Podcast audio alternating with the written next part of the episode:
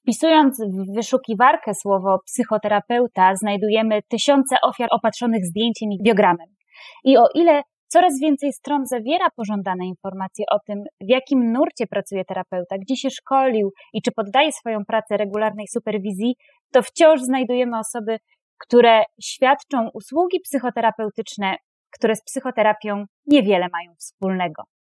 O tym, kim jest psychoterapeuta, jak ważne jest jego szkolenie i w jak znaczący sposób przekłada się to na jakość psychoterapii i jej efekty, będę rozmawiać z moim i Państwa dzisiejszym gościem. Po raz trzeci, mam nadzieję, że nie ostatni w webinarze Strefy Psyche, pierwszy raz w zupełnie nowym cyklu ABC Psychoterapii. Proszę Państwa, przed Państwem dr Ewa Pragłowska, psycholog, psychoterapeutka poznawczo-behawioralna, superwizorka, założycielka znanej podyplomowej Szkoły Psychoterapii Poznawczo-Behawioralnej Uniwersytetu SWPS, autorka wielu prac dotyczących psychoterapii poznawczo-behawioralnej i zaburzenia afektywnego dwubiegunowego, dyrektor do spraw współpracy i dydaktyki Kliniki Psychoterapii Poznawczo-Behawioralnej Uniwersytetu SWPS, związana także z Centrum Centrum Badań Klinicznych i Doskonalenia Psychoterapii przed Państwem, dr Ewa Pragłoska. Witam bardzo serdecznie Pani doktor.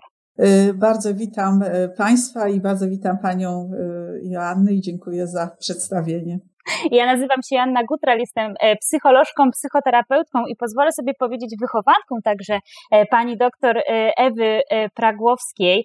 I muszę zdradzić Państwu takie kulisy mojej relacji z doktor Pragłowską. Jeżeli Państwo nie zaczniecie zadawać pytań, możecie być pewni, że popłyniemy w morze bezkresne dygresji i całkowicie przejmiemy kontrolę nad tą rozmową, więc jeżeli chcą się Państwo dowiedzieć, kim jest psychoterapeuta, zachęcam bardzo serdecznie serdecznie do tego, żebyście już od teraz zadawali Państwo pytania, wpisując je w okno czatu, które znajdziecie po prawej e, stronie ekranu, a my postaramy się odpowiedzieć na jak największą ilość tych pytań. Pani doktor, zaczynamy? Zaczynamy. Pozwolę sobie w takim razie od takiego bardzo podstawowego rozróżnienia zacząć, bo ja myślę, że to jest dla osób niezwiązanych z psychologią i z psychoterapią w sposób zawodowy bardzo e, konfundujące. Jak to jest w zasadzie? Czym się różni psycholog od psychoterapeuty? Czy każdy psychoterapeuta jest psychologiem? Czy każdy psycholog jest psychoterapeutą? Czym e, w zasadzie te dwa zawody się od siebie różnią, a co je łączy? Mhm. Spróbujmy zdefiniować to posługując się kryteriami formalnymi. Psychologiem jest osoba, która ukończyła y, pięcioletnie studia dotyczące tejże psychologii, które, e, których program zawiera wiedzę, informacje na temat procesów, które wpływają na funkcjonowanie, działanie, doświadczanie i emocje człowieka. Również e, psychologia zajmuje się badaniem e, cech na przykład temperamentalnych, temperamentu, takich bardziej uwarunkowanych biologicznie cech na, na to, na różnice indywidualne między ludźmi, czyli tłumaczy, dlaczego ludzie w tej samej sytuacji różnie się zachowują, ale również dziedziną, którą w czasie studiów psychologicznych można poznać, jest wpływ innych ludzi na osobę bo to też ma istotne znaczenie. I oczywiście w trakcie studiów psychologicznych, jeżeli ktoś wybierze taką podspecjalizację, jest też psychologia kliniczna, w której można poznać e, główne mechanizmy dotyczące e, powstawania problemów emocjonalnych osób, czy również no, wiedzy na temat tego, czym jest psychoterapia. Natomiast w trakcie tych studiów, tych pięciu lat, nie jest zdobywana wiedza, która, y, która jest wiedzą dotyczącą, nie, nie staje się po skończeniu studiów psychologicznych osoba y, psychoterapeutą. Mhm. A żeby tym psychoterapeutą e, zostać, e, to co de facto trzeba zrobić, e, jeżeli ukończyło się już te studia magisterskie no, z psychologii? Rozumiem, że naturalną koleją rzeczy jest możliwość zostania psychoterapeutą, ale co jeżeli ukończyłam inne studia, czy tym psychoterapeutą również mogę zostać? Czyli porządkując, co w ogóle trzeba zrobić, żeby psychoterapeutą e, zostać i czy konieczne jest bycie psychologiem, aby się w tej psychoterapii nadal kształcić? Mhm. Zacznę od takiej informacji, bo Państwo, którzy e, zainteresowali się tym webinarem, prawdopodobnie za tym też stoi potrzeba dowiedzenia się, jak wybrać psychoterapeutę. Więc zacznę od takiej informacji, że w Polsce zawód psychoterapeuty nie jest zawodem regulowanym. I psychoterapeutą może nazwać się osoba, która skończyła 18 lat i zarejestruje działalność gospodarczą, że prowadzi psychoterapię. E, natomiast e, to, jak my e, chcielibyśmy, chciałybyśmy i chcielibyśmy, żeby kim była ta osoba psychoterapeuty, to reguluje to z kolei rozporządzenie prezesa Narodowego Funduszu Zdrowia, który określa, kim jest psychoterapeuta, czyli osoba, która za, znajdzie zatrudnienie w Państwowej Służbie Zdrowia. I żeby być psychoterapeutą w, w rozumieniu tego rozporządzenia, należy ukończyć szkolenie. Ono zazwyczaj ze względu na czas trwa około czterech lat. E, może mieć formę szkolenia lub e, formę studiów podyplomowych, czyli studiów odbytych na uczelni w formie podyplomowej i ono obejmuje 1200 godzin nauki dotyczącej e, klasyfikacji zaburzeń, diagnozy zaburzeń emocjonalnych, w tym diagnozy różnicowej, jak również e, nauki dotyczącej metod psychologicznych, bo psychoterapia jest metodą psychologiczną, pomagania w zmniejszeniu tych objawów lub w usunięciu, można powiedzieć ogólnie, w przywróceniu dobrostanu, czyli dobrego funkcjonowania osoby. E, to nie jest wszystko, dlatego że od psychoterapeuty oczekujemy również, że będzie miała 100 e, godzin i tutaj w zależności od podejścia one się różnią. Jest to albo psychoterapia własna psychoterapeuty, albo tak jak w podejściu e, poznawczo-behawioralnym oczekujemy pracy osobistej, czyli tego, że terapeuta wykona również sam pewną pracę, przyszły terapeuta, żeby trochę zobaczyć, E, i poznać własne stany emocjonalne, jak one wpływają na jego e, pracę, czy mogą wpływać, a nie powinny wpływać, czyli no, doświadcza pewnych e, pewnych metod również, które potem proponuje w terapii pacjentom.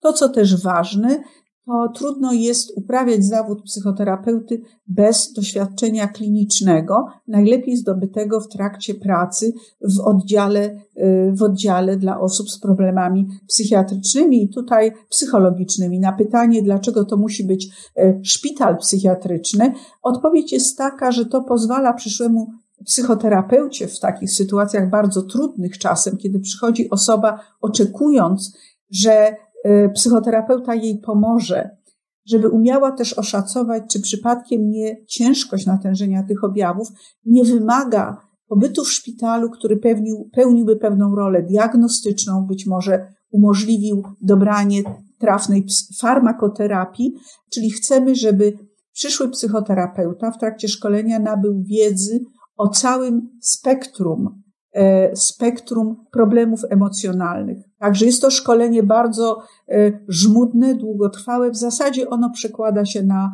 e, cztery lata.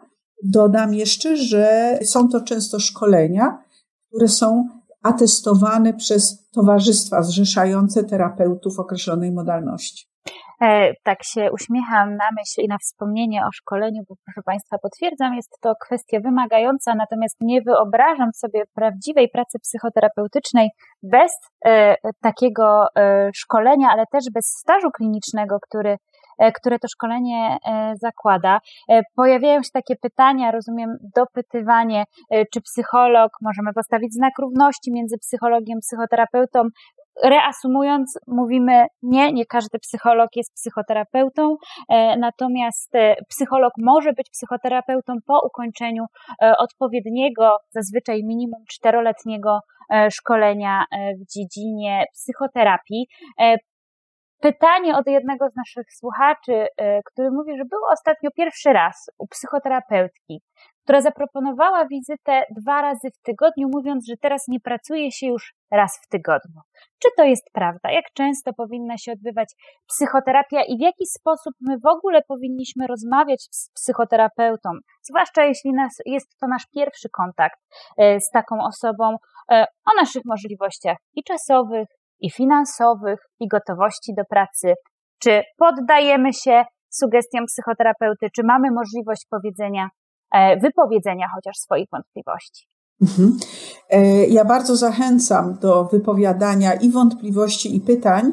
I może, jeśli możemy, to na to pytanie odpowiem tak, że pierwsza wizyta jest bardzo ważna u psychoterapeuty, szczególnie jak się nigdy u niego nie było. I chciałabym powiedzieć, być może trochę sprowadzając psychoterapię z takiego piedestału mistycznego i jakiejś tajemnicy, która tam będzie się odbywała, i tego, że wszystko jakby wie psychoterapeuta, a pacjent czy osoba, która korzysta z psychoterapii, ma się temu podporządkować i zaufać. Ja bym trochę to chciała odczarować i powiedzieć, że ktoś, kto przychodzi do psychoterapeuty, przychodzi, e, to, to jest rodzaj usługi. I e, różne rzeczy dobrze, żeby były uzgodnione na samym początku.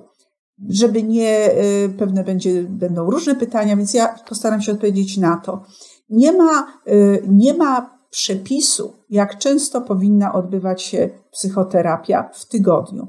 W zależności od modalności, do jakiej, czy terapeuty, który pracuje w danej modalności, no można usłyszeć, że to ma być nawet trzy razy w tygodniu. Ustalono, że takim minimum jest raz w tygodniu. I w moim przekonaniu raz w tygodniu jest całkowicie wystarczające. Dlaczego? Dlatego, że między spotkaniami osoba, która przyszła do terapeuty, dobrze, żeby miała czas na poćwiczenie różnych nowych, poćwiczenie i sprawdzenie różnych nowych form, na przykład zachowania, które są problematyczne dla niej i razem z terapeutą opracowała na przykład coś, co nazywamy eksperymentem behawioralnym. W związku z tym tutaj y, takie sztywne powiedzenie, że dwa razy w tygodniu nie, nie jest prawdziwe. Można spotkać się dwa razy w tygodniu, ale wtedy pacjent musi dobrze usłyszeć dlaczego. Na przykład terapeuta wyjeżdża albo pacjent wyjeżdża, planuje dłuższy urlop i wtedy takie przyspieszenie dwa razy w tygodniu umożliwi opracowanie planu terapii, który będzie pacjent mógł realizować wtedy, kiedy no, nie będzie mógł bywać u terapeuty. To jest jedno. Ta częstotliwość jest ważna i bardzo dziękuję też e, Pani, że powiedziała Pani o pieniądzach. One, one ważą, one, one odgrywają pewną rolę w psychoterapii i terapeuta jest e, zobowiązany do pacjenta, wobec pacjenta, kiedy przedstawi mu, jak widziałby przebieg tej terapii, do zapytania, czy pacjent to akceptuje.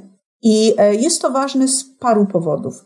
Czy ten dzień i ta godzina to są odpowiednie dla pacjenta? Bo pacjent ma swoje życie, może nie móc dojechać albo wie o tym, że czekają go jakieś obowiązki. I może się okazać, że ten dzień i ta godzina są dobre dziś, ale za tydzień nie będą dobre. Następne to, jest, to są pieniądze, dlatego że terapia jest y, taką usługą płatną i nie wszystkich pacjentów jest stać finansowo na to, żeby odbywało się to e, dwa razy w tygodniu, raz w tygodniu. I chciałabym bardzo Państwa zachęcić też do tego, żeby na takim spotkaniu, kiedy terapeuta zapyta, czy to jest e, dla Pana, Pani dogodne, że będzie się to odbywało tak często, żeby padło z Państwa strony, jeżeli tak jest, że nie jest to zbyt e, dogodne ze względów finansowych, że państwo mogą pozwolić sobie na psychoterapię y, na przykład dwa razy w miesiącu tylko. Terapeuta ustosunkuje się jakoś do niego. Ja chcę wierzyć, że dostosuje swoją pracę do tych dwa razy w tygodniu, jednocześnie mówiąc, jaka część pracy również no, będzie wykonywana przez pacjenta y, y, samego. Zaplanuje przebieg terapii tak, żeby uwzględnić też aspekt finansowy. Mhm. Pojawia się też dużo pytań o nurty, o skuteczność nurtów i e, wiem, że jest to e, nurtujący e, temat, natomiast proszę Państwa, będą temu poświęcone osobne spotkania i osobne webinary, więc odsyłam Was do bloga Strefy Psycha Uniwersytetu SWPS, gdzie będziecie Państwo na bieżąco informowani o kolejnych wydarzeniach. Zdradzę, najwyżej produkcja będzie na mnie bardzo zła, że kolejne nasze spotkanie będzie dotyczyło psychoterapii poznawczo-behawioralnej, gościa nie zdradzę, niech będzie to jeszcze przez jakąś chwilę niespodzianka, natomiast tam podczas tych kolejnych spotkań rozwikłamy sobie, pyta- rozwikłamy sobie wątpliwości dotyczące e, nurtów psychoterapii, ale pojawiło się jeszcze jedno, myślę, że ważne pytanie, bo rozmawiałyśmy o tym, e, czy każdy psycholog jest psychoterapeutą, a nagle pojawiło się pytanie, czy psychoterapeuta może wystawiać recepty. I sobie pomyślałam, czy są także terapeuci, którzy są jednocześnie psychiatrami, czy mój psychiatra może być moim psychoterapeutą, ale czy taki psychoterapeuta, który nie jest psychiatrą, mógłby na przykład wystawić mi receptę albo zalecić branie jakiegoś leku. Mhm. To jest ta różnica między psychoterapeutą, który jest psychologiem, że on nie może wypisywać recepty, ale psychoterapeutą może być również lekarz. I nie zawsze psychiatra, ponieważ mam taki przywilej współkierowania z dr Popiel psychoterapii, to chcę powiedzieć, że studia podejmują lekarze innych również specjalności, specjalizacji, nie tylko psychiatrzy. I wtedy e, można poprosić również o e, wypisanie recepty. Czyli tutaj to wykształcenie, które jest przed studiami podyplomowymi psychoterapii decyduje o tym, że jeżeli Państwo y, zgłoszą się ze swoimi problemami do kogoś, kto jest również lekarzem, będzie mógł prowadzić psychoterapię, ale równocześnie wypisać receptę, y, bo, ponieważ ma takie uprawnienia. Psychoterapia nie wyklucza farmakoterapii. To nie, jest, to nie są podejścia konkurencyjne. One w niektórych przypadkach są komplementarne. Mhm. E, mam takie wrażenie, że zbliżamy się do bardzo, bardzo ważnego wątku pod tytułem certyfikat. To znaczy, e, pyta jedna z naszych e, słuchaczek, czy lepiej jest szukać terapeuty certyfikowanego, czy brak certyfikacji jeszcze wiąże się z gorszą jakością terapii wraz z mniejszym doświadczeniem.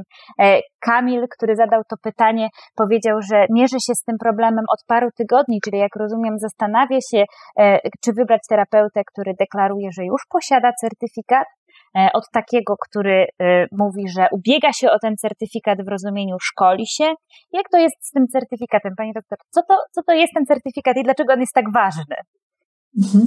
E, certyfikat e, wydawany przez towarzystwa zrzeszające psychoterapeutów zazwyczaj, zazwyczaj jednej modalności, jest mm, ukoronowaniem tych studiów, potwierdzeniem, w jakiej modalności pracuje dany terapeuta, jak również tego, że ten terapeuta spełnił wymagania, aby ten certyfikat uzyskać. Tak jak wspomniałam, kto może uzyskać certyfikat, i pracować w Państwowej Służbie Zdrowia y, jest potwierdzone w rozporządzeniu prezesa Narodowego Funduszu Zdrowia. Tam jest to ujęte, że również psychoterapeutą może nazywać się osoba, która ukończyła już dwa lata, dwa lata szkolenia w psychoterapii poddaje swoją pracę e, superwizji. Zdecydowanie ja bym rekomendowała, trudno mi jest powiedzieć, czy tylko kierować się tym, że osoba ma certyfikat, czy wybrać kogoś, kto jest w trakcie szkolenia do certyfikatu. I tutaj nie musi to tak być, że mm, ktoś, kto jest w drodze do uzyskania certyfikatu i ma za sobą dwa lata szkolenia, a dalej uczy się pod superwizją, bo tak te szkolenia są zaplanowane i studia, będzie gorszym terapeutą. Natomiast chyba y, rekomendowałabym terapeutę, który ubiega się o certyfikat lub ma certyfikat. Uzasadnię. Jest to osoba, która y, prawdopodobnie i dobrze by było, żeby występowała na stronach towarzystwa, czyli była identyfikowana, że ona gdzieś przynależy. Towarzystwa mają pewne zobowiązania wobec swoich członków, na przykład jak to, żeby y, w sposób ciągły rozwijać swoją wiedzę, mm, doskonalić ją. Towarzystwo Terapii Poznawczo-Behawioralnej oczekuje odnawiania certyfikatu co pięć lat, czyli potwierdzenia, że osoba, która uzyskała certyfikat ileś lat temu, nadal rozwija się, mm, uzupełnia swoją wiedzę. Czyli ja bym rekomendowała y, terapeutów, którzy mają certyfikat lub są w trakcie szkolenia do certyfikatu. Mhm. A co e, w takich sytuacjach, które też się dzieją, już pomijam terapeutów, którzy świadczą nam e, odnalezienie lepszej wersji siebie, rozwiązanie wszelkich życiowych e, problemów, gdzieś też oferując techniki z pogranicza ezoteryki i astrologii, ale mamy również psychologów, którzy świadczą konsultacje psychologiczne. Czy możemy tam postawić znak równości pomiędzy psychologiem, który nie informuje nas o tym, aby był w jakimkolwiek szkoleniu, natomiast deklaruje, że świadczy konsultacje psychologiczne, a psychoterapeutą, który jest w trakcie szkolenia i swoje usługi nazywa psychoterapią indywidualną osób dorosłych czy młodzieży. Oczywiście ja, ja również rekomendowałabym osobę, która szkoli się lub ma certyfikat i uzasadnię dlaczego. Nie mm, odbierając umiejętności komuś, kto mówi, że udziela konsultacji w obszarze, w obszarze no, problemów emocjonalnych. Bo y, chciałabym powiedzieć, że z mojego punktu widzenia to jest troszeczkę strata czasu. Dlatego, że jeżeli kogoś nurtuje to, czy w ogóle ma sens psychoterapia, bo tak Ktoś powiedział, ty powinnaś pójść na psychoterapię, albo czytałam i nagle pomyślałam, a może też bym poszła na psychoterapię. To ja bardzo tutaj zachęcam, żeby pójść do psychoterapeuty, e, porozmawiać z nim i Państwo mają prawo powiedzieć, przychodzę i na razie jeszcze nie podjęłam decyzji. Chciałabym skonsultować mój problem. Czy on w ogóle jest do psychoterapii? Jakby to wyglądało? Jakby to trwało?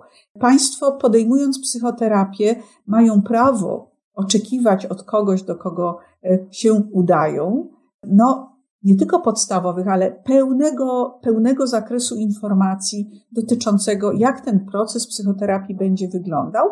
Może się okazać, że jeżeli Państwo wiedzą, że chcieliby konsultacji, że być może psychoterapeuta odpowie, po tej rozmowie chcę powiedzieć, że myślę, że y, nie wymaga to psychoterapii. Może się okazać, że psychoterapeuta powie, sądzę, że wymaga to psychoterapii, ale Państwo mają prawo powiedzieć, ja podejmę decyzję, e, czy się zaangażuję w ten proces. Mhm. Pojawiło się takie pytanie, które jest trochę tematem e, rzeką, ale wydaje mi się, że jesteśmy w stanie, e, pani doktor, jakoś stworzyć taki krótki, krótką listę zaleceń do tego, jak przygotować się do pierwszej wizyty u psychoterapeuty. Zakładam, że odczuwam taką potrzebę, przyszła mi taka myśl do głowy, chciałabym się przygotować do psychoterapii. Nie wiem, nie wiem o tym nic, nie mam kogo zapytać, nie mam znajomych, którzy korzystali z psychoterapii, ale trafiam na ten webinar e, na minutę 20, chyba 6. No i teraz otrzymuję instrukcję do tego, jak się przygotować. Co pani by zaleciła? Mamy Google i można wpisać wyszukiwarkę psychoterapeuta, jeżeli miasto, jeżeli ktoś ma pewną diagnozę własną na temat swojego problemu, czy to dotyczy relacji, czy może smutku, czy może pewnych lęków, a może już bardziej precyzyjnie, że lęków e, społecznych, fobii społecznej, to ta przeglądarka coś wyrzuci. Następnym krokiem, jaki bardzo bym Państwu e, e, rekomendowała, to wejście na stronę osoby, która nazywa się psychoterapeutą. Chciałabym sprawdzić na tej stronie, tak jakbym sprawdzała i wybierała kogoś, kto świadczy usługi w innym zakresie. Punkt pierwszy. Jakie jest podstawowe, takie kierunkowe wykształcenie tej osoby? Czy ona się szkoli do certyfikatu, czy ma certyfikat?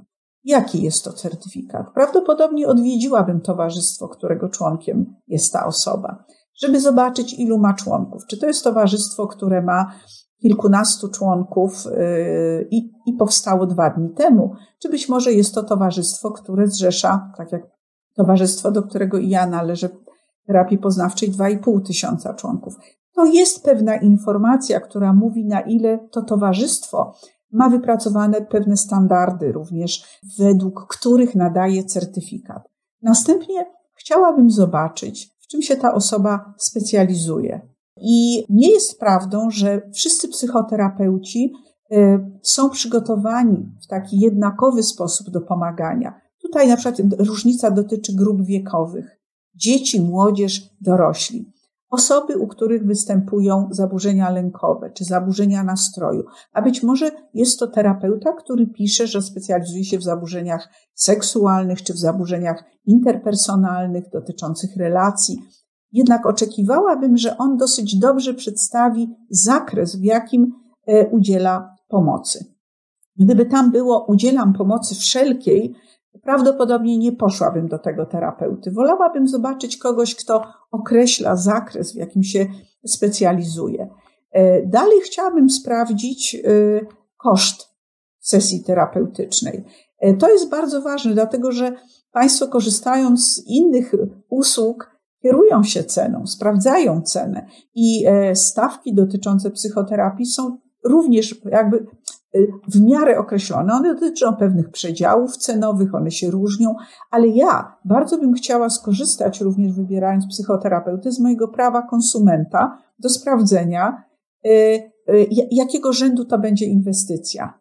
Kiedy bym już upewniła się, to co jest na stronie, czyli nie będę powtarzała, ale takie podstawowe informacje, jaką uczelnię skończyła ta osoba, również ośrodek, w którym się szkoliła, dlatego że to umożliwiłoby mi też sprawdzenie, jaki to jest ośrodek. E, czy to jest też osoba, która pisze o swoim doświadczeniu? Tu dodam, że nie zawsze doświadczenie 30 lat bycia psychoterapeutą przykłada się na skuteczność psychoterapeuty i my to też wiemy z małych, ale jednak badań, że e, terapeuta z mniejszym doświadczeniem, natomiast bardzo dobrze nauczony metody, jest równie skuteczny jak terapeuta, który ma no, ogromne, wielo, wielo, nie powiem wiekowe doświadczenie. I to by było informacje, które chciałabym zebrać i oczekiwałabym, że one znajdą się na stronie terapeuty. Jego wizytówka chciałabym, żeby zawierała te informacje. No i następne właśnie, bo nie chciałabym tu być, e, e, czy, czy, czy, pani i państwo chcieliby, żeby powiedzieć, co się dzieje w gabinecie, kiedy bym przyszła do tego terapeuty? To ja mam takie pytanie, co się dzieje, e, kiedy przychodzę, bo wybrałam sobie terapeutę, który twierdzi, że ma certyfikat, nie deklaruje jaki, no więc ja idę do tego gabinetu i mam taką myśl, że chciałabym go zapytać, czy mógłby mi Pan powiedzieć, e, członkiem jakiego towarzystwa Pan jest, albo czy mogłaby Pani mi pokazać ten e, certyfikat, który Pani posiada. Czy ja mam prawo jako pacjent, klient takie pytanie zadać i co by Pani, Pani doktor, zrobiła, gdyby ktoś powiedział, mam, ale nie pokażę, albo dlaczego to jest dla Pani takie ważne, nie mam ochoty Pani pokazywać moich certyfikatów? Przede wszystkim Państwo mają prawo e, wiedzieć, do kogo przyszli, dlatego że decydując się na psychoterapię, która jest taką relacją troszkę niesymetryczną, to znaczy mm, pacjent mówi dużo o sobie, terapeuta mówi znacznie mniej i zresztą dobrze, bo to nie jest czas terapeuty, żeby mówił o swoich trudnościach, ale żeby pomógł y, pacjentowi. Y, ja, ja bym, y, gdybym nie znalazła tego na stronie internetowej i zrobię dygresję, że wielu terapeutów umieszcza nawet E, skany swoich dokumentów i kompetencji z, z, numerem. Każdy certyfikat ma numer. To jest do sprawdzenia również na stronie towarzystwa, jeżeli on jest tam e, zamieszczony, również jeżeli jest w trakcie szkolenia. Ale zakładam, że tego nie ma, a Państwo by chcieli upewnić się, do kogo trafili mają Państwo prawo poprosić o taki e, dokument. E, myślę, że terapeuta, który by powiedział, a co Pani ma taką rozwiniętą nadmierną kontrolę, jest taka paranoiczna, to Pani mi nie ufa, prawdopodobnie nie podjęłabym e, współpracy z takim terapeutą.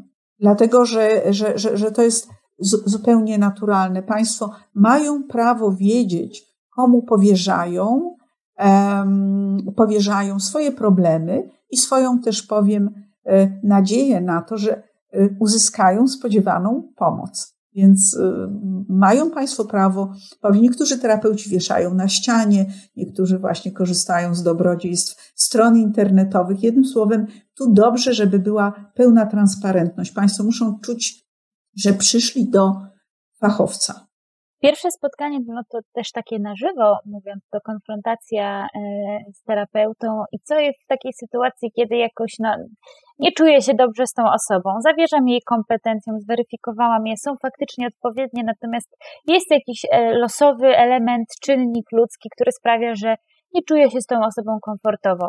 Czy mam prawo zrezygnować, czy w ogóle mogę o tym powiedzieć terapeucie, że jakoś nie chciałabym kontynuować? E, co wówczas taki terapeuta powinien zrobić? E, e, zdenerwować się i obrazić i poprosić o opuszczenie gabinetu, czy przekierować do kogoś innego? Jak to się odbywa? W ogóle, czy mogę wnieść też to na podczas terapii, że jakoś nie jestem usatysfakcjonowana tego pierwszego spotkania. Relacja, y, relacja dobra jest w terapii y, bardzo istotną sprawą.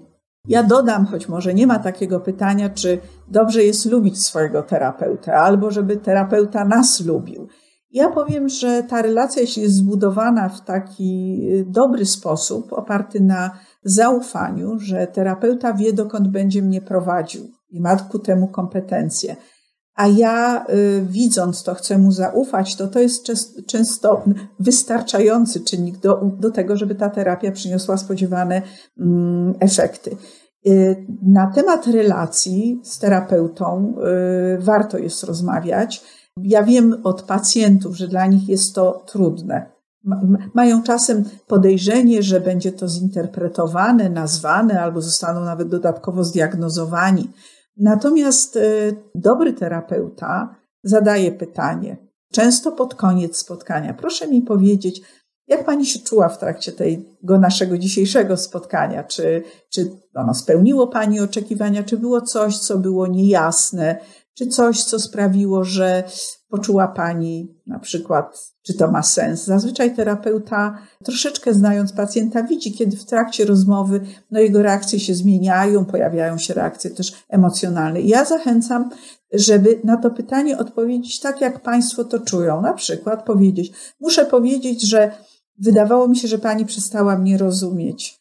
Terapeuta powinien zapytać, kiedy pojawiła się taka myśl? No to było wtedy, kiedy powiedziałam, że znowu pokłóciłam się z moją mamą, a pani powiedziała, no tak, kolejny raz. Jeśli terapeuta zapomniał, e, że tak powiedział, wyrwało mu się, no jest tylko człowiekiem, może powiedzieć, hmm, nie, nie za bardzo pamiętam, ale, ale jeżeli tak powiedziałam, to powiem, jaka była za tym moja intencja. Zazwyczaj terapeuta pamięta.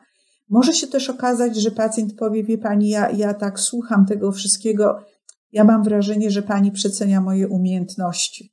Rozmawiamy na temat tego, że pani powiedziała, że będziemy tu planować różne eksperymenty, ekspozycje.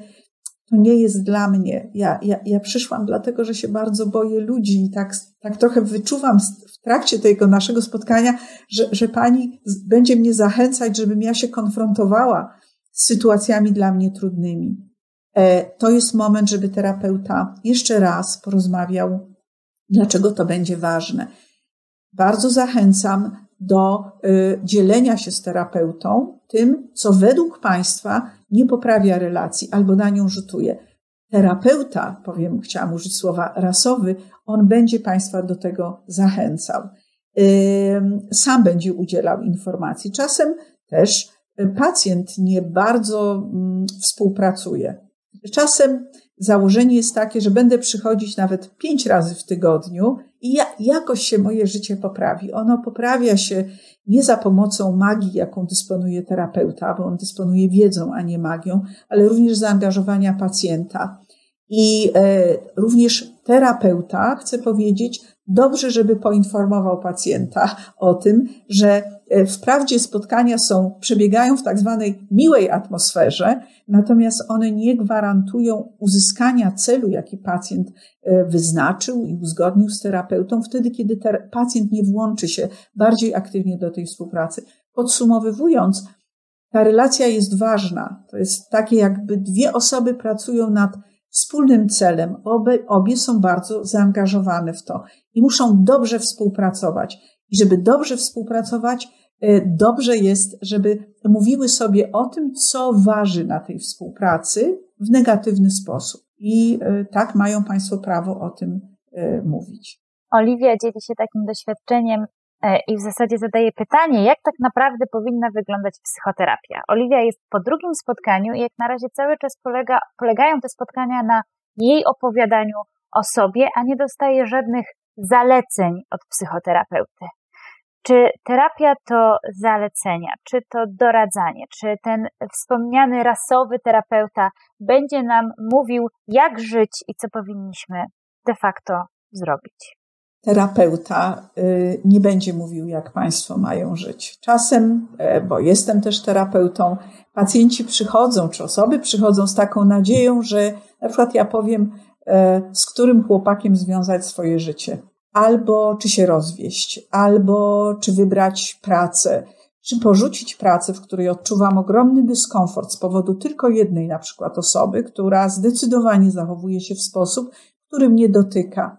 Terapeuta nie odpowie na to pytanie i chcę też powiedzieć nie dlatego, że unika odpowiedzialności, E, i mówi: Ja będę pani pomagała, ale decyzję pani będzie pomagała, podejmowała sama. Troszeczkę to tak jest, ale terapeuta będzie pomagał podjąć najlepszą decyzję, która będzie korespondowała z celem, jaki Państwo sobie wybrali do, do terapii.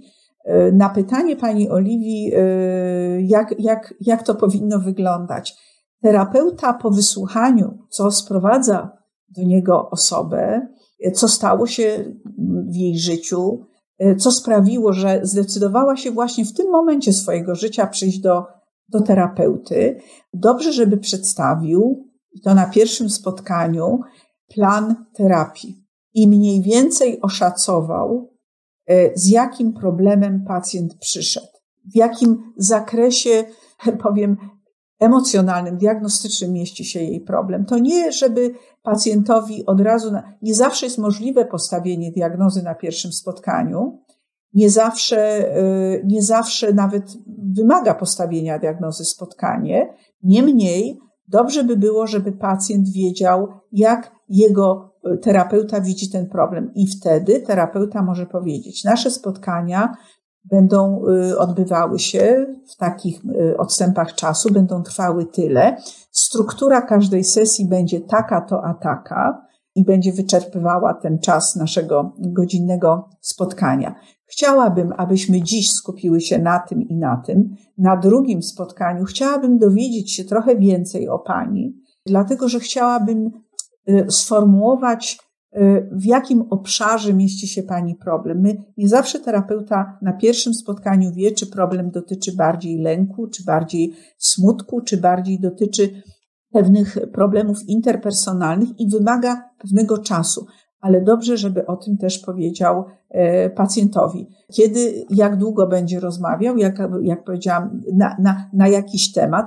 Zazwyczaj też dobrze, żeby powiedział, jeżeli też pani to zaakceptuje, to po pięciu spotkaniach ocenimy, czy ta terapia to jest ta terapia, czy ja jestem tą osobą, czy jest coś, co sprawia, że pani będzie miała na przykład przekonanie, że, że, że, że, chyba nie jest to tak, jak pani sobie wyobrażała? Czy możemy się tak umówić?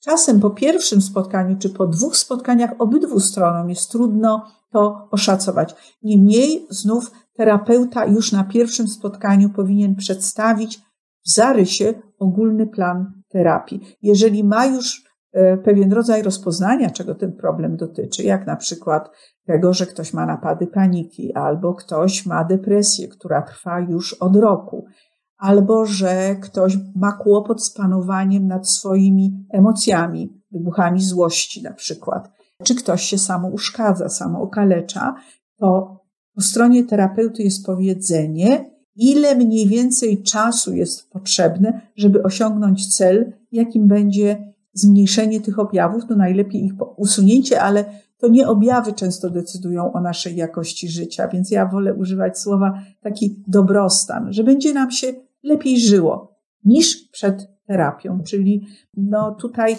oczekujmy pewnej struktury i wiedzy. To jest troszeczkę tak, jak znowu ja porównuję psychoterapię do usługi i niech mi wybaczą wszyscy psychoterapeuci w tym momencie, no na przykład szycia płaszcza zimowego. My chcemy, żeby to był płaszcz zimowy, Mamy prawo oczekiwać i respektowania naszych ulubionych kolorów czasem, tego, jaki lubimy długość, żeby miał. Chcielibyśmy wiedzieć, czy będzie gotów na zimę i czy spełni oczekiwania.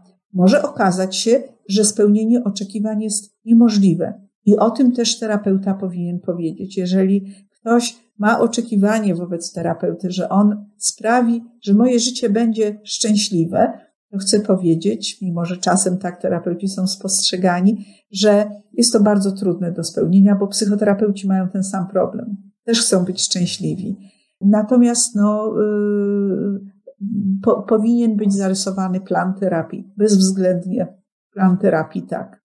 Aleksandra pyta, czy to w ogóle jest możliwe, e, żeby pójść do psychoterapeuty, ale nie wiedząc dokładnie, co się z nami dzieje. To znaczy, czujemy, że coś jest nie tak, ale nie potrafimy tego nazwać, nie potrafimy tego określić. Pojawia się myśl o tym, żeby skorzystać z pomocy psychoterapeuty.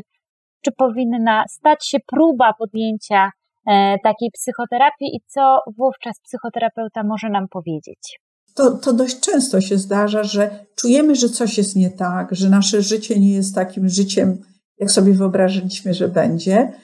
i idziemy do terapeuty. I na pytanie takie właśnie, co panią sprowadza, często terapeuta pyta, dlaczego pani zdecydowała się przyjść teraz, a nie dwa lata temu, mimo że już pani mówi, że ten problem jest od dwóch lat. Co sprawiło, że teraz? Y, to są bardzo ważne pytania, które pomagają też terapeucie oszacować, y, jakiego typu to jest problem, na ile on będzie mógł pomóc. Y, I to jest trochę po stronie terapeuty, i Państwo mają prawo powiedzieć: Przychodzę, bo, bo żyje mi się źle, ale gdyby Pani mnie zapytała, w czym mi się żyje źle i co mi dokucza, to nie wiem, ale moje życie jest, nie jest takie, jak ja sobie je wyobrażałam. To po stronie terapeuty jest takie precyzowanie pytań, zadawanie pytań, yy, które umożliwią Państwu dostarczenie pewnej wiedzy terapeucie na temat tego, Y, specyficznie, co jest, co sprawia, że mają Państwo problem, że na przykład dwa lata temu byli,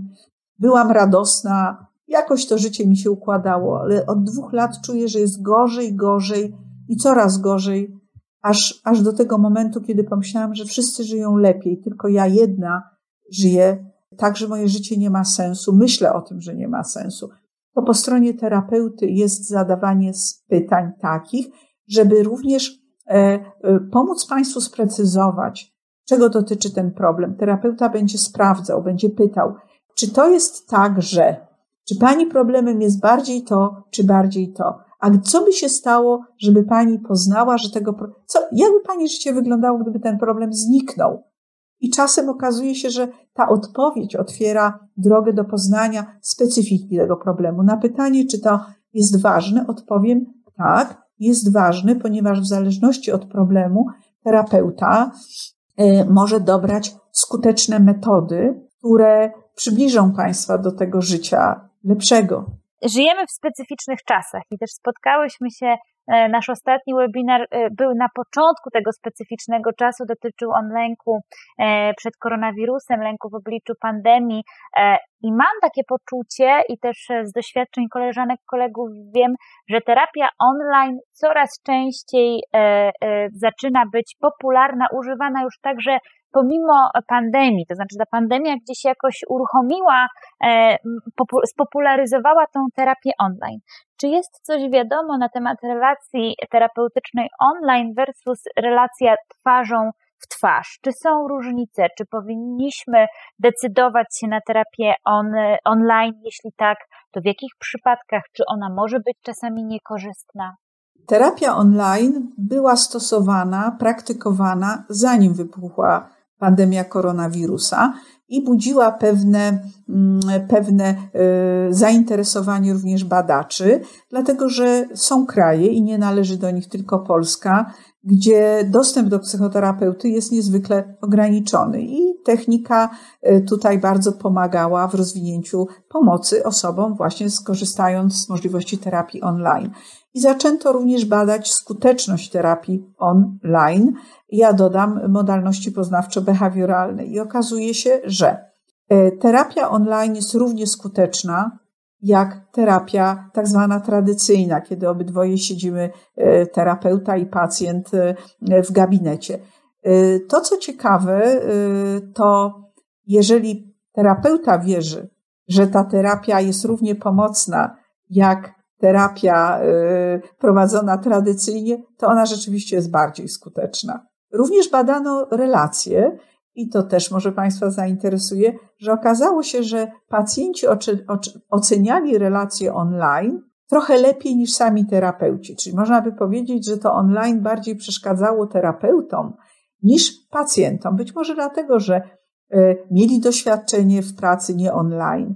Co do pytania, czy są problemy, które wykluczone jest, żeby było, były prowadzone online, to wszystko wskazuje na to, nie zanudzając Państwa metodologią, y, y, że w zasadzie ta terapia online nie ma granic.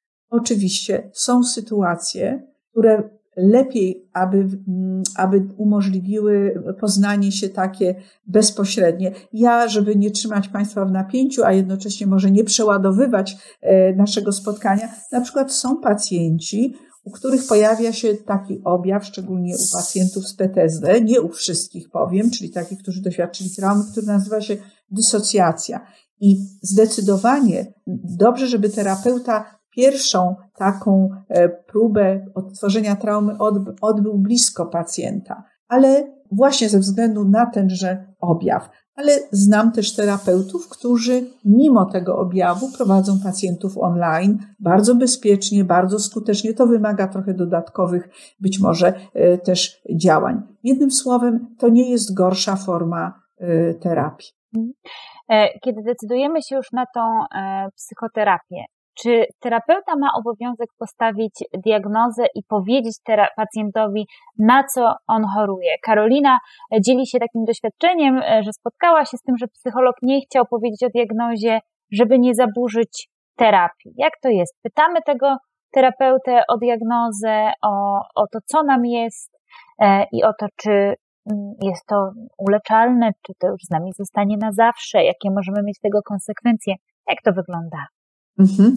E, e, ja terapię traktuję, e, pewnie jak i pani, bardzo poważnie jako metodę leczenia, metodami psychologicznymi, a nie tylko metodę samorozwoju, bo czasem psychoterapia jest oczekiwanie, że ona pomoże być może uporządkować mi różne sprawy, trochę wyładzić, czy poznać lepiej siebie samego.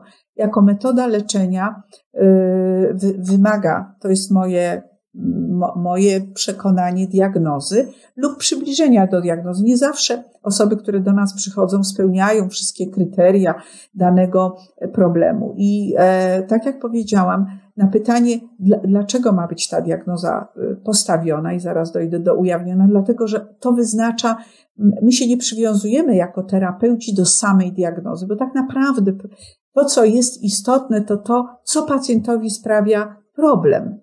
Ktoś, kto ma depresję, może dla niego być większym problemem to, że nie spotyka się z ludźmi, a dla kogoś, że nie może spać w tejże samej depresji. Państwo mają prawo zapytać o to, jak, jak terapeuta widzi Państwa problem. Ja posłużę się analogią, ponieważ mówi, powiedziałam, że to jest metoda leczenia. To jest tak, jak ja bym poszła do gastrologa, który by zasmucił się wielce, następnie wypisał wiele leków. I ja bym zapytała go, ale co mi jest? I on powiedziałby, że pojęcie przekracza y, możliwości, znaczy wytłumaczenie mi przekracza y, możliwości czasowe, albo to nie jest Pani sprawa, Pani Ewo. Powiem krótko, będzie Pani zdrowa, jak będzie Pani brała leki, które ja przepisuję i na pytanie, dlaczego ja nie mogę znać diagnozy, odpowiedziałby, bo jakbym Pani powiedział, to być może zakłóciłoby to proces mm, y, leczenia Pani. Trochę to jest tak, jak są pacjenci onkologiczni. Proszę sobie wyobrazić, że pacjent onkologiczny musi znać swoją diagnozę, ponieważ ona waży bardzo na tym, jak on ma dbać o siebie i jak współpracować w procesie leczenia. Więc, żeby nie wyobrażam sobie oszczędzić tego pacjenta, mówimy, nic pani tak naprawdę nie jest. Od, będzie radioterapia, potem mała chemia, ale będzie dobrze. Pacjent może zapytać, ale co mi jest? I podobnie jest w psychoterapii. Państwo mają prawo wiedzieć, co, co jakby terapeuta rozpoznaje u Państwa. Jeszcze raz powiem, nie, nie każdy problem wymaga diagnozy, czy mieści się w diagnozie i ona jest drugorzędna, ale y, ponieważ terapia dobrze, żeby opierała się na metodach, które są zweryfikowane empirycznie, ich skuteczność, to ta weryfikacja odbywa się w kontekście pewnych diagnoz. Że my wiemy, jakie metody są skuteczne, kiedy ktoś ma fobię pająków. My wiemy, jakie metody są skuteczne, kiedy ktoś nie może wstać z łóżka już drugi tydzień i cierpi z powodu depresji, a które metody możemy w ogóle jako terapeuci w ogóle pominąć, bo one, one się nie aplikują w przypadku tego typu problemów. Dlatego państwo, państwo nie są przedmiotem terapii, państwo są podmiotem terapii równoprawnym, mimo asymetrii, jak powiedziałam, relacji, i mają prawo pytać. Ja bardzo Państwa zachęcam, Państwo mają prawo pytać, mają prawo wiedzieć również, co jest Państwu proponowane w trakcie terapii i dlaczego Państwo mają decydować się na na przykład robienie pewnych rzeczy poza gabinetem, które nie są łatwe i przyjemne, bo to też jest mit pewien, że terapia jest łatwa, przyjemna i będzie, to jest trudny proces. Rozmawiałyśmy sobie chwilę o tym, jak powinna wyglądać e, dobra relacja terapeutyczna, a ja się zastanawiam, czy jest możliwe wyróżnienie takich czerwonych flag, które mogłyby sprawić, że e, no, być może ten terapeuta nie jest e, koniecznie dobrym terapeutą dla nas, czy mamy wątpliwości co do jego postępowania etycznego, czy propozycja spotkania się na kawę poza terapią i poza godziną sesji jest takim pytaniem, które faktycznie mieści się w granicach ramy relacji terapeutycznej, co powinno budzić nasze wątpliwości. Zacznę ogólnie, że każde towarzystwo yy, zrzeszające psychoterapeutów ma na swojej stronie kodeks etyczny dotyczący terapeuty i tam znajdują się takie, można powiedzieć, bardzo podstawowe zachowania, które nie są akceptowalne, ja myślę nawet nie u terapeuty, ale u nikogo. Niemniej relacja terapeutyczna E, e, jest, jak powiedziałam, szczególna. Nie chciałabym jej jakoś namaszczać, ale jest szczególna, bo terapeuta jest w posiadaniu wiedzy, bardzo intymnej często na Państwa temat i również może zbudować sobie pewien obraz Państwa. On nawet powinien sobie zbudować pewien obraz e, i kontekst, w jakim Państwo zmagają się z danym problemem, kontekst na przykład społeczny, w jakim Państwo się znajdują. I oczywiście nie chcę mówić, że zacznę od zachowań takich, które są uwodzicielskie, które naruszają granice, albo czują się Państwo niezręcznie, bo są proponowane rzeczy, których Państwo nie rozumieją, dlaczego one miałyby się odbyć, które odbierają Państwo jako naruszenie troszeczkę własnych granic. Państwo mają prawo zapytać, dlaczego terapeuta coś takiego proponuje. Terapeuta na przykład nie jest osobą, która dotyka. Myśmy na początku mówiły, że jeżeli jest lekarzem, to dobrze rozdzieli badanie od, y, od zachowania pewnej odległości takiej fizycznej. Ale nie, nie wchodząc w te zachowania, jeżeli terapeuta spóźnia się, jeżeli Państwo zauważyli, że wiedzą więcej o terapeucie niż terapeuta wie o Państwa problemie, jeżeli na, spotykają Państwo wypowiedzi, które sprowadzają trochę ten kontakt do takiej rozmowy, nawet powiem z, z nie bardzo przyjaciółką albo koleżanką, typu nie ma się czym martwić, ojej, trochę pani przesadza, wyjęte z kontekstu. Ja wiem, że posługuję się zwrotami wyjętymi z kontekstu, bo czasem e, terapeuta może tak powiedzieć, oj, tu pani chyba bardzo przesadziła, mówiąc o sobie, że jestem zupełnie do niczego. Wypowiedzi terapeuty, terapeuta, jeżeli nawet mówi o własnym doświadczeniu państwu, to on musi wiedzieć, po co to robi. Po co to robi. Nie dlaczego, ale po co. Czemu to ma służyć. I jeżeli tego typu zachowań, jak powiedziałam, że Państwo już wiedzą, jaki film oglądał, gdzie był, czy ma kryzys właśnie teraz, to, to są zachowania raczej niepokojące. Ten czas to jest czas dla Państwa. Dalej pewne niejasności finansowe. Ja chciałabym o tym też powiedzieć, że na stronie internetowej cena jest taka, a Państwo w trakcie terapii dowiadują się, że są tak trudnym przypadkiem, że jednak ta cena ulegnie mm, na przykład zmianie. Też powinno zapalić się u Państwa e, takie czerwone światło i zapytać, dlaczego tak się, e, e, tak się dzieje. Wszelkie propozycje umawiania się poza. Oczywiście życie nanosi różne, różne sytuacje. Terapeuta wie, gdzie Państwo mieszkają i wiedzą, że państwo, państwo mają na przykład samochód, ale taką ostatnią rzeczą powinno być jednak prośba, żeby Państwo go podrzucili. Czy to jest przestępstwo? Jeżeli się zdarzy, jest to uzasadnione jakimś kontekstem, ja powiem nawet w drugą stronę, ale musi być to bardzo uzasadnione i nie wpływać na relację terapeutyczną. Jeżeli terapeuta prosi Państwa o załatwienie czegoś, bo wszedł w posiadanie wiedzy o kontekście, w jakim państwo żyją. I dobrze by było pytać, czy moglibyśmy mu w tym pomóc.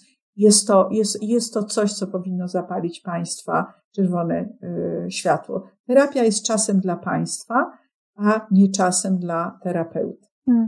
Zastanawiam się jeszcze nad takimi zachowaniami, czy możliwe i czy, czy, czy w ogóle możemy pozwolić sobie na to, żeby e, zaprosić terapeutę do znajomych na Facebooku, zaproponować mówienie sobie po imieniu, czy co zrobić w sytuacji, kiedy świat jest e, tylko pozornie duży, w rzeczywistości okazuje się mały, co zrobić, kiedy spotykamy e, psychoterapeutę naszego na prywatce u naszych znajomych lub w miejscu publicznym w restauracji. Jak my powinniśmy się w ogóle w takich sytuacjach zachować?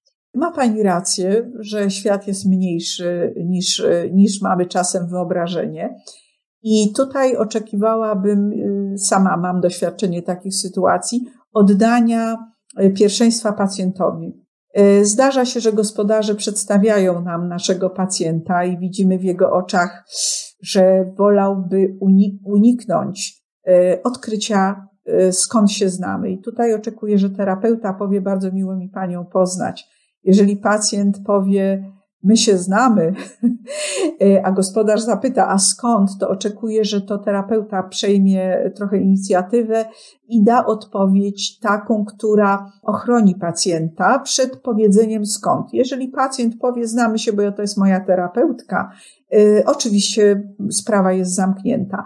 Zdarza się też, że, że pacjent jest w towarzystwie innych osób w miejscu publicznym, widzi nas i nie bardzo chce, nie wiedząc, jak będziemy reagować, czy nie podejdziemy i zapytamy, no jak tam, y, czy nadal pani nie śpi y, z troską chce, chce zachować prywatność. Jeżeli odwraca głowę, to to jest sygnał dla terapeuty, że w tej sytuacji konkretnej się nie znamy. Ale jeżeli jest sytuacja, w której e, spotyka nas życie w autobusie, w sklepie e, i terapeuta mówi: Ojej, e, dzień dobry, to, to my odpowiadamy dzień dobry i nie omawiamy sesji i spotkania. Jeżeli pacjent powie, wie pani, nie za bardzo mi wychodzą te ekspozycje in vivo, to tak zaproszeni możemy powiedzieć, porozmawiamy o tym na naszym kolejnym spotkaniu.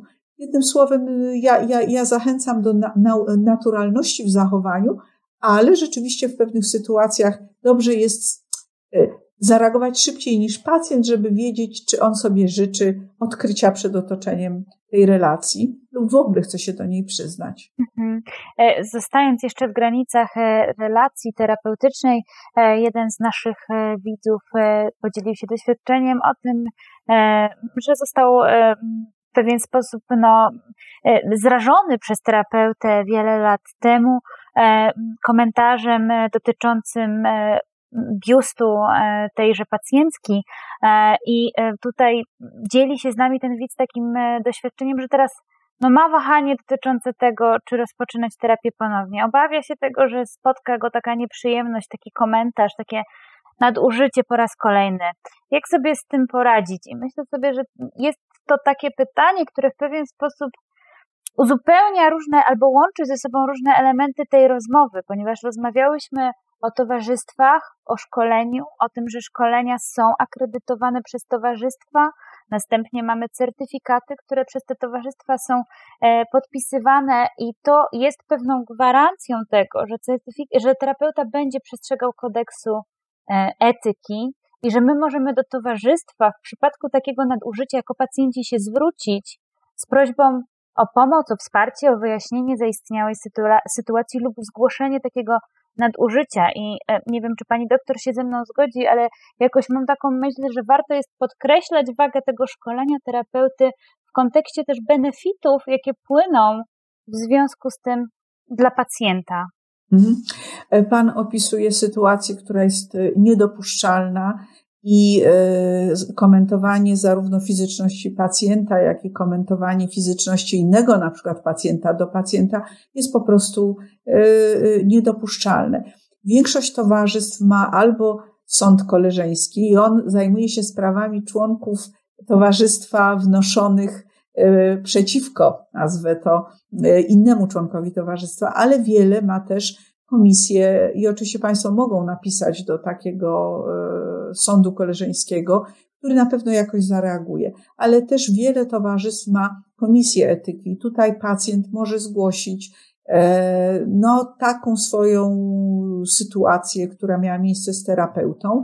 Ja dodam tylko, że no, taka, takie zgłoszenie no, wskazuje terapeutę, jak również no, nie może być anonimowe. Mm, I czasem terapeuci, czasem pacjenci no, też się tego obawiają. Uważam, że niesłusznie. E, chciałabym powiedzieć, że e, chcę wierzyć mocno, mm, a, a już wykształciłam bardzo wielu terapeutów, i że takie sytuacje no, zdarzają się, ale one raczej są, należą do rzadkości. I chciałabym też powiedzieć osobie, która z tym się podzieliła, że, że użyła formy, że się zraziła. Ja wolałabym, żeby tam była prze, prze, przeformułowanie na to, podjęłem, podjęłam czy podjąłem decyzję, że więcej do terapeuty tego nie będę chodzić, żeby nie było to zrażenie, dlatego że jest wielu wspaniałych terapeutów i większość z nich stosuje zasady zgodne z kodeksem etyki kończąc już kwestię szkoleń, e, często w naszych rozmowach e, i też wcześniejszych webinarach pojawił się taki, te, się taki termin jak e, superwizja. Czym jest ta sławna, osławiona superwizja? Dlaczego terapeuci powinni się superwizować, poddawać swoją pracę superwizji? Dużo można by mówić na temat znaczenia słowa superwizja i tego znaczenia jej. Ona występuje w wielu zawodach. Y, zakłada, że ktoś, kto ma trochę większą wiedzę i doświadczenie, pomaga y, w wykonaniu pewnej pracy na sposób taki oczekiwany, żeby ona zakończyła się dobrym efektem. I podobnie jest w psychoterapii że terapeuta, taki samotny, samotny terapeuta budzi zawsze pewne podejrzenie, że, że on nie dzieli się swoimi trudnościami w terapii, kłopotami w terapii, jak również własnymi odczuciami często, jakich doświadcza pracując na przykład z pacjentami, szczególnie wobec których na przykład jest stosowana przemoc, dlatego że no, terapeuta jest również osobą i superwizja służy terapeucie, służy pacjentowi i służy obydwojgu, temu, żeby ten proces pomagania przebiegał jak najlepiej, powiem nawet w jak najkrótszym czasie doprowadzał do celu, bo przecież mówimy o tym, że pacjent się zmaga, cierpi często z, z powodu tego, czego doświadcza i co było powodem zgłoszenia się do terapii. Ja chcę powiedzieć, że również są superwizorzy yy, i my yy, oczekujemy, że superwizor też się superwizuje, Czyli to jest pewien proces spotkania fachowców, gdzie jeden dysponuje większym doświadczeniem, to może być indywidualny, grupowy. Chciałabym też powiedzieć wszystkim pacjentom, że w trakcie, osobom, które nas słuchają, w trakcie tej superwizji, e, problem pacjenta jest przedstawiany tak, że e, superwizująca osoba może nie znać imienia, nazwiska, szczegółów, które by nawet pomogły zidentyfikować tą osobę jako osobę. Natomiast jest bardzo wsłuchana w to, jak terapeuta prowadzi ten proces terapii, co sprawia kłopot, a co jest czasem sukcesem, jak zaplanować dalszy postęp terapii, czyli to służy e, pacjentowi. Czy terapeuta ten sam może e, być terapeutą e, pary y, swojego klienta indywidualnego, czy może być terapeutą mamy, brata, siostry, przyjaciółki e, swojego pacjenta. Jednym słowem, no znalazłam fantastycznego terapeutę. Bardzo świetnie nam się pracuje. E, no i chciałabym, żeby mój chłopak też skorzystał z jego porady, a później mama i tata i może jeszcze inne przyjaciółki. Czy ja mogę e, zaoferować moim bliskim wsparcie takiego terapeuty i czy ten terapeuta de facto powinien się zgodzić na taką pracę. Zacznę od tego, że terapeuta może nie wiedzieć, że do niego chodzi rodzina. I nie jest to do końca dobrze. Na pewno ja zwykłam mówić, bo takie sytuacje się zdarzają, szczególnie dobrym terapeutom, że terapeuta y, jest jak szczoteczka do zębów. On służy jednej osobie, a nie jest do użytku przez całą rodzinę, mimo że y, podobno jest fantastyczna y, to, to jest bardzo trudna sytuacja, dlatego że my dostajemy informacje często o tej samej sytuacji z dwóch źródeł. I nawet bardzo wprawny terapeuta może mieć kłopot z oddzieleniem kontekstów, w jakich jest relacjonowany ten, relacjonowany ten sam e, problem. W związku z tym e, my bardzo dbamy o to, żeby terapeuta był zawsze po stronie pacjenta i nie miał wersji, które tak, tak zwane zobiektywizowane. To jest trochę coś, co odwołam się, na przykład jest w sytuacji rozwodu czy rozstania. Obie osoby mają różną całkowicie wersję na temat tego, kto zawinił. I w terapii mogą, e, e, terapeuta słyszy dwie różne relacje, czasem trzy relacje, gdyby jeszcze inna rodzina była, trochę o tym samym. I trudno zapomnieć jest o tym e, bagażu. Na przykład, kiedy do, dowiadujemy się, że pacjentka, którą prowadzimy, z ust jej siostry, że to jest notoryczna kłamczucha, która nigdy ani słowa nie powiedziała prawdy. No, pytanie, co terapeuta ma z tą informacją zrobić? Oczywiście nie mówi siostrze, a pani siostra przychodzi do mnie i ja mam całkiem inne zdanie, albo, a proszę mi powiedzieć, czy pani siostra jak powiedziała, że miała to i to i to i to, taką sytuację, to czy mówiła prawdę. Ale być może pewien rodzaj nastawienia e, e, będzie. Terapeuta, nawet jeżeli pacjent wprowadza go w błąd, e, to prędzej czy później to się jakby ujawni. I dobrze, żeby wtedy mógł porozmawiać z pacjentem, dlaczego pacjent wybrał taką strategię, czemu ona miała służyć, że przedstawiał sam siebie terapeucie w trochę innym świetle. Dlatego y, terapeuci zazwyczaj unikają prowadzenia, jeśli nie jest to terapia rodzinna, czy małżeńska, czy, czy, czy, czy par, y, prowadzenia pojedynczo członków rodziny. I znowu, czy są wyjątki od tej zasady? Są, bardzo rzadkie i to nie jest moment, żebym o nich opowiadała. One są bardzo rzadkie, niemniej, jeśli są uzasadnione kontekstem, zdarzają się. Mam trzy ostatnie pytania, bo ja wiem, że my możemy e, nie skończyć e, bardzo e, długo i w zasadzie jakoś nikt nie zgłasza bardzo sprzeciwu, ale mam taką, takie poczucie, że przechodzimy na coraz to większe wątki i niebawem wyczerpiemy je wszystkie i w zasadzie nie będzie sensu zapraszać kolejnych gości na nasze spotkania, pani doktor, jeżeli będziemy się rozgadywać w ten sposób, a mogłybyśmy obie bardzo długo. Z raportu badań nad sytuacją psychoterapeutów w Polsce Polsce autorstwa doktora Huberta Suszka i współpracowników z 2017 roku wynika, że tylko 11% terapeutów deklaruje, że pracuje więcej niż 26 godzin w tygodniu. Czy to jest tak, że bycie psychoterapeutą, praca psychoterapeutyczna jest to tak obciążający zawód, że ciężko jest wyobrażać sobie e, pracę na pełen etat, klasyczne 40 godzin lub więcej, jakie znaczenie ma superwizja w pracy psychoterapeuty i e, pytanie od widza, w jaki sposób pytać terapeutę o to, czy się superwizuje. Zacznę od końca, pytać całkiem wprost. E, że, że chciałbym zapytać też, czy pani poddaje swoją pracę superwizji. E, być może tutaj nie ma wskazówek na pytanie, a u kogo pani superwizuje swoją pracę, no, no, y, powiem tak, to superwizor nie może y, za bardzo mówić, kogo superwizuje i opowiadać o tym bardzo szeroko, ale jeżeli ktoś poddaje superwizję u pani X, to może nawet wymienić imię i nazwisko. U kogo się też superwizuje, dla Państwa może to być e, pewna wskazówka, na przykład, że ktoś pracuje w takim modelu A, a superwizuje się u kogoś, kto jest znany, że pracuje w modelu B. Mm, I, I nie zawsze, ale zazwyczaj może to jakoś y, no, być dla Państwa też informacją, skąd taka na przykład y, rozbieżność. Co do pracy terapeuty, to starano się wypracować pewne normy i no, pięciu pacjentów dziennie to jest bardzo dużo dla terapeuty, jeżeli ma być efektywne, czyli jego procesy poznawcze muszą pracować sprawnie. E, dobrze by było, żeby terapeuta nie zasypiał na spotkaniu z pacjentem i nawet kiedyś był taki kodeks pacjentów opracowany, w którym pacjenci proszą, zadbaj terapeuto o siebie, bo skoro chcesz nauczyć mnie, jak ja mam dbać o siebie, to chciałbym, żebyś był wiarygodny.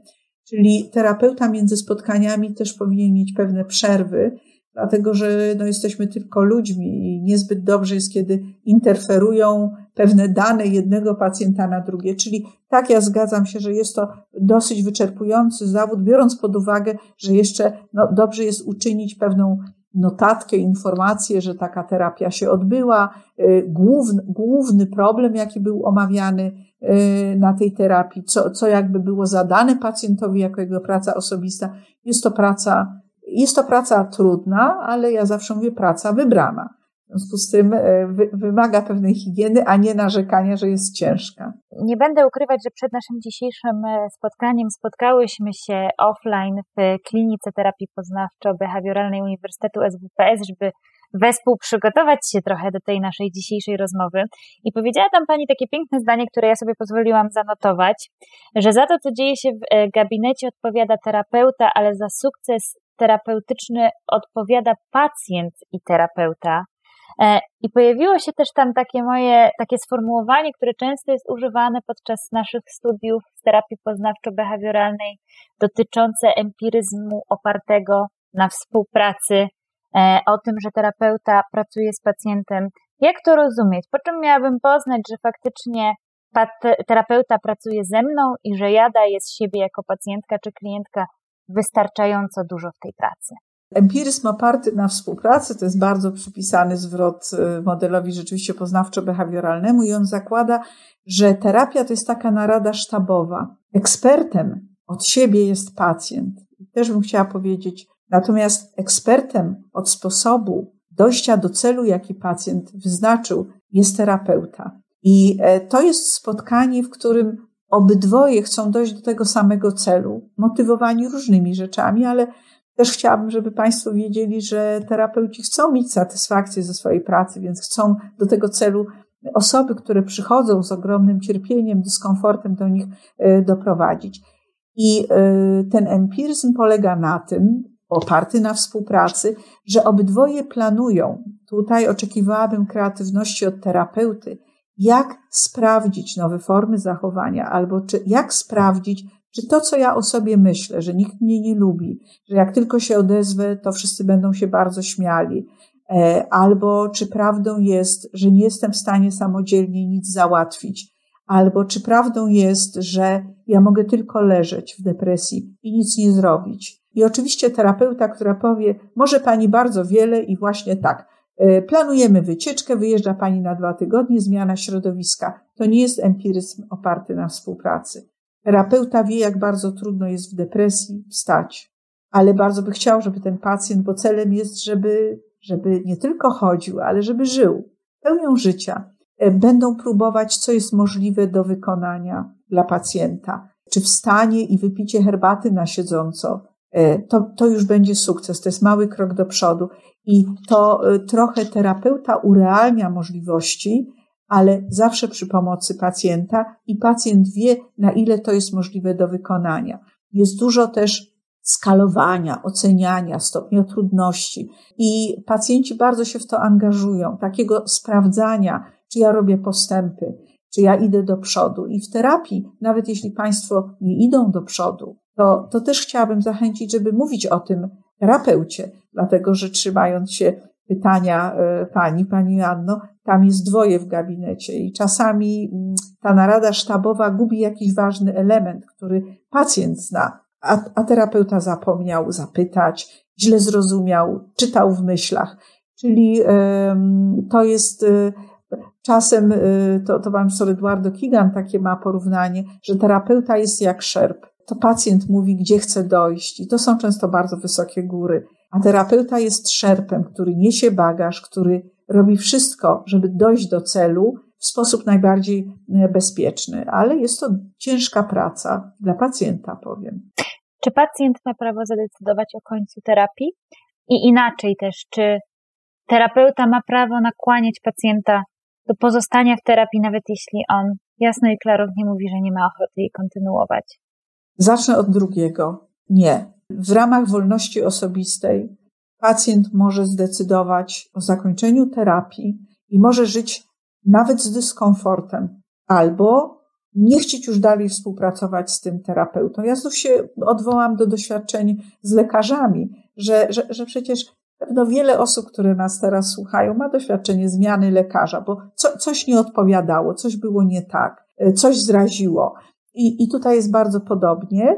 E, dobrze jest, dlatego wracam do początku, żeby terapeuta oszacował mniej więcej, ile czasu będą potrzebowali obydwoje, żeby dojść do celu, czyli poprawy w danym obszarze funkcjonowania pacjenta. Oczywiście to podlega negocjacjom i można powiedzieć, że, że wydaje się, że jeszcze dwa dodatkowe spotkania. Trudno jest czasem z precyzją szwajcarskiego zegarka to wyliczyć, jak to będzie trwało, ale oszacować już można. Oszacować można.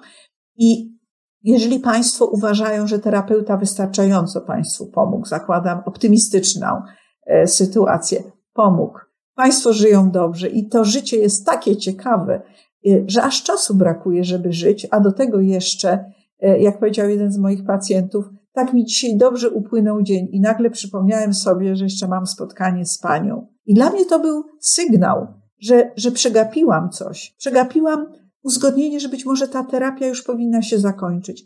Jeśli Państwo uważają, że terapeuta pomógł, mówią to terapeucie. Jeżeli terapeuta mówi, o nie, musi Pani mieć świadomość, że yy, chciałabym wiedzieć, czego nie mam świadomości. Bywają też sytuacje, chcę powiedzieć odwrotne, że to terapeuta mówi. Ja myślę, że chyba już czas zakończyć nasze spotkania. Będziemy spotykać, jeśli Pani pozwoli, teraz raz w miesiącu, raz na dwa miesiące. I pacjent mówi, nie, bo ja nie mogę bez, żyć bez Pani. Ja zginę. E, no, to jest sygnał, że, że, że muszą dobrze porozmawiać na temat tego, czego, czego, co przegapili w tej terapii, bo terapeuta nie znika, on jest. Jeżeli pacjent uzna, że chciałby wrócić na konsultację po roku do tego terapeuty, to droga jest otwarta. Znają się. Tym słowem, ta sytuacja zawsze wymaga rozmowy, ale tak, pacjent ma prawo zadecydować o końcu terapii.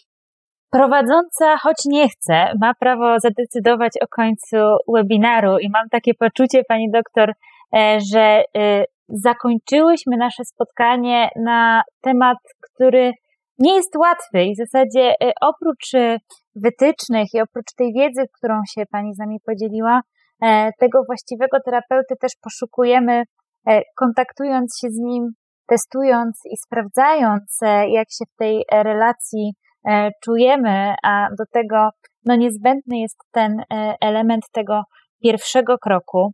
Moim i Państwa gościem była dr Ewa Pragłowska, psycholog, psychoterapeutka poznawczo-behawioralna superwizorka, współzałożycielka podyplomowej Szkoły Psychoterapii Poznawczo-Behawioralnej Uniwersytetu SWPS, e, dyrektor do spraw współpracy i dydaktyki Kliniki Psychoterapii Poznawczo-Behawioralnej Uniwersytetu SWPS, związana także z Centrum Badań Klinicznych i Doskonalenia Psychoterapii. Pani doktor, bardzo serdecznie dziękuję za nasze kolejne i tak jak powiedziałam na początku, mam nadzieję, że nie ostatnie spotkanie. Ja bardzo dziękuję i dziękuję wszystkim Państwu, którzy y, brali udział w tym spotkaniu. Pani trochę mnie zna, ja chciałabym zakończyć y, poza podziękowaniem takim zaproszeniem Państwa do poszukiwania informacji o psychoterapeutach i powiedzeniu, że mają Państwo prawo y, pracować nad poprawą swojego życia i rozwiązywaniem problemów w takiej atmosferze, jaka jest dla Państwa, w Państwa też ocenie skuteczna i pomocna. I I o tym warto też rozmawiać z terapeutą. Bardzo dziękuję i Pani, Pani Janno, i Państwu. Dziękuję bardzo.